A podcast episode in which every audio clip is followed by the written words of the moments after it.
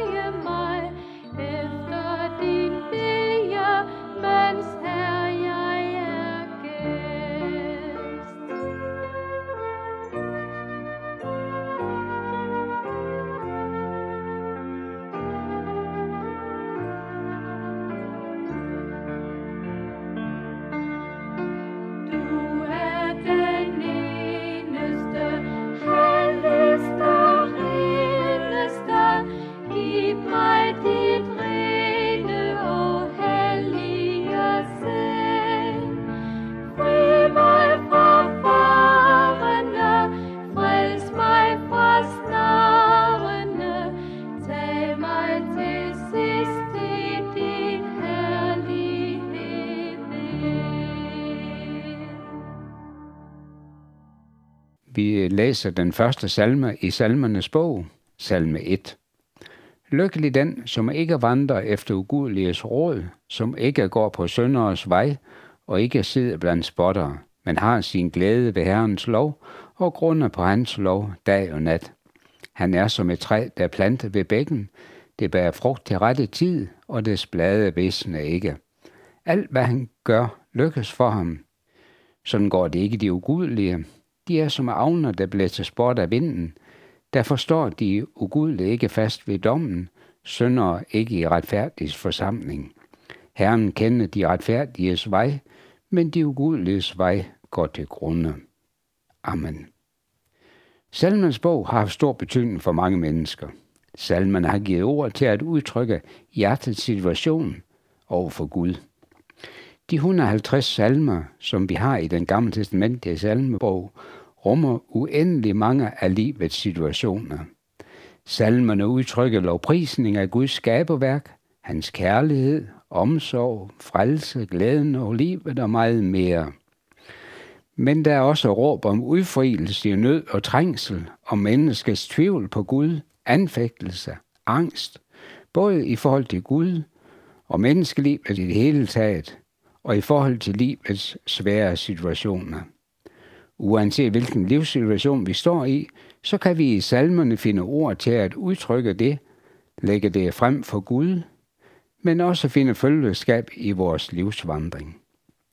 Specielt i ældre udgaver af det nye testamente, f.eks. felttestamente, var salmernes bog at finde i det nye testamente. Salmernes bog hørte med til den daglige bøn og bibellæsning. At tage eksempler på kerneord i salmen er som at tage et enkelt sandkorn med en strandbred og prøve at betragte hele stranden i dette ene sandkorn. Men vi vil alligevel tage et par eksempler. For eksempel salme otte, vers fire og fem. Når jeg ser din himmel, dine fingres værk, månen og stjernerne, som du satte der, hvad er der et menneske, at du husker på det, et menneskebarn, at du tager dig af det? Det er trøsterige ord om, at Gud midt i universets uendelighed har øje for det enkelte menneske, også dig og mig. Og vi kan også tage det eksempel fra salme toogtres, vers seks og syv. Kun hos Gud finder min sjæl ro, for mit håb kommer fra ham. Kun han er min klippe og min frelse, min borg, så jeg ikke vakler. I en verden, hvor alt forandres og vakler, hvor stress er hverdag, så er der en guddommelig ro og evighedsfasthed hos Gud, som har al magt, og ikke løbes over ende af denne verdens forvirring og stress. Vi kan lægge vores trætte tanker til hvile i vidsthed om, at han ved vej. Gud er ikke magtesløs over for det, vi er rådvilde over for. Menneskers råb til Gud kan godt i livets svære situationer være pågående, for eksempel som i salme otteogtyve, vers et. Til dig, Herre, råber jeg min klippe. Vær ikke døv for mig, vær ikke tavs imod mig, så jeg bliver som de, der gik i graven. Jo, vi må komme til Gud med alt, også det fortvivlede råb om hjælp. Mange læsere af salmernes bog har spurgt, hvem der egentlig er salmernes subjekt. Hvem er det, der beder bønderne? De er jo blevet kaldt Davids salmer efter Israels store konge David, som levede tusind år før Kristus. Hans navn står ved de fleste af salmerne.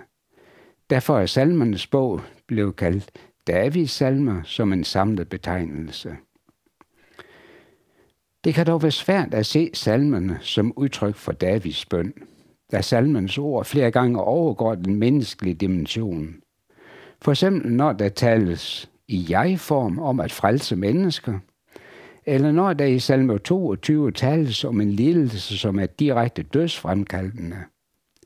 Salme toogtyve tog Jesus i sin mund på korset og råbte dens ord ud, min Gud, min Gud, hvorfor har du forladt mig? Siden apostlenes dage har salmernes ord været forstået som den store Davids bønnebog, eller sagt mere forståeligt som Jesu bønnebog. Her ser vi Jesu bønnebog, og hvordan han beder. Denne tanke bør måske ikke være så fremmed for os. Da Jesus påskedags aften gik til Emmaus med nogle af sine disciple, der sagde han, som vi har det i Lukas kapitel fireogtyve. Dette er, hvad jeg sagde til jer, mens jeg endnu var hos jer. Alt det må opfyldes, som står skrevet om mig i Moseloven, hos profeterne og i salmerne. Her nævnes salmerne som ord, der udtrykker Jesus. Salmerne er Jesu bønnebog, og vi må stille, læse og bede med, og vide, at han står foran os og beder til Gud. Det giver salmernes ord dybde, for eksempel i salme enoghalvtreds, som er Davids store bodsalme. Der læser vi i vers tre til fem. Gud vær mig nådig i din godhed, udslet mine overtrædelser i din store barmhjertighed, vask mig fuldstændig ren for skyld, rens mig for synd, for jeg kender mine overtrædelser, og min synd har jeg altid for øje. Tænk. Når du beder Gud om tilgivelse, så står den store David Jesus foran dig for Guds ansigt og beder om tilgivelse for hans synder. Hans synder. Det er Jesus, der har taget dine og mine synder på sig, gjort sig til et med dem for at bære skylden og straffen for dem. Nu står han foran dig og beder for Guds ansigt om renselse og tilgivelse, for synderne, som han kalder sine synder, altså dine og mine synder. Det gør salmerne til en enestående guldgruppe. Her finder vi Jesus, og hvordan han går i forbøn for os. Vi vil bede. Tak, Jesus, at vi må få lov til at se dybt ind i din bønnebog og i dit hjerte. Tak, at vi må se noget af din mægtige herlighed i salmerne. Amen.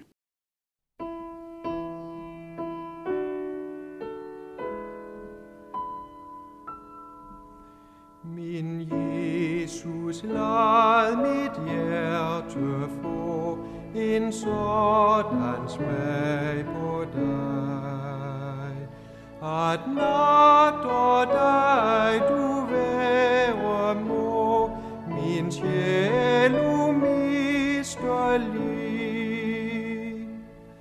Der bliver nådens tid og stund mig sød og lysterlig,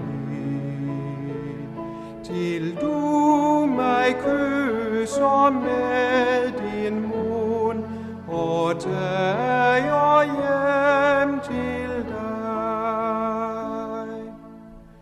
Mit hjerte i den grav du lå til påskemorgen rød, lad når det aftener hvile få og smiler sin død.